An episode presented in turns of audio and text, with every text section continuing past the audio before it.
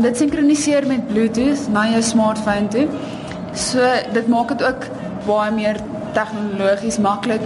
Dis nie iets wat jy hoef in te plug voordat jy dit hoef te sync nie. Jy kry wat ons noem real-time data upload. So terwyl jy besig is om te loop, kan jy jou tree sien.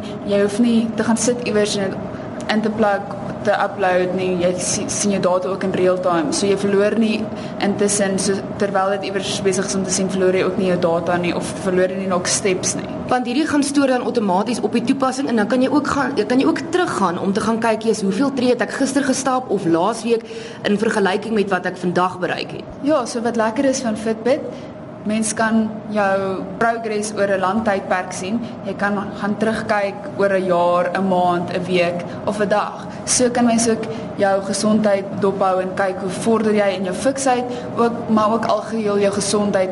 Byvoorbeeld jou hartrate kan jy kyk op grafieke oor hoe jou rustende hartrate oor 'n tydperk van 'n paar maande kan jy fiksheid dophou of jou slaappatrone wat baie mense deesdae gebruik ook om vir hulle dokters te stuur of vir hulle dieetkundiges of selfs diabetes gebruik dit om te wys um, hulle vordering wat jy kan stuur vir 'n spe- spesialis.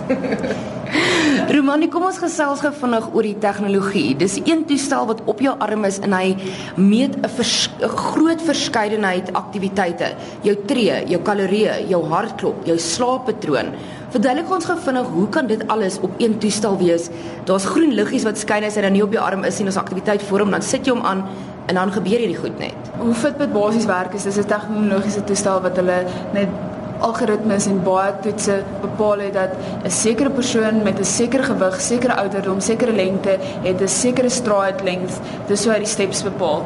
Ehm um, met jou sekere ouderdom, gewig, lengte bepaal hy dan jou kalorieë verbrand volgens die hoeveelheid steps wat jy vat. Ehm um, die slaappatrone word uitgewerk volgens jou bewegings en jou aksies as in 'n sekere rustende periode.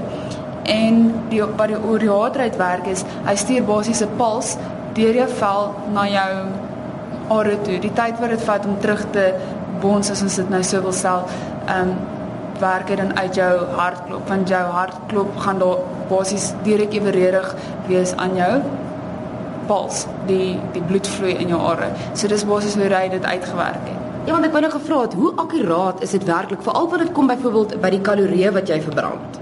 Die akkuraatheid van die kalorieë gaan ook afhang of jy wel 'n een van die toestelle het met die hartrate in of die sonder die hartrate. So byvoorbeeld as jy nou jou Fitbit Flex dra en jy gaan gym toe, dan mag jy dalk besig wees om squats te doen eh met eh 50 kg op jou skouers, dan gaan jou Fitbit Flex dalk optel jy doen paar tree. Maar sodra jy een het met hartrate in, gaan hy dan kan optel jou hartrate gaan op en dan gaan die kalorieë verbrand bietjie meer akkuraat wees. So dis hoekom ons ook altyd um, vir mense vra waarvoor gaan hulle dit gebruik en waar gaan hulle dit gebruik? sodat ons kan weet dat hierdie persoon in die gym dit gaan nodig een gaan nodig hê met hartrate en as jy net gaan loop en stap dan kan jy wel een gebruik wat net jou steps gaan doen. Dan het jy nie nodig om te sien as jou hartrate fluctuate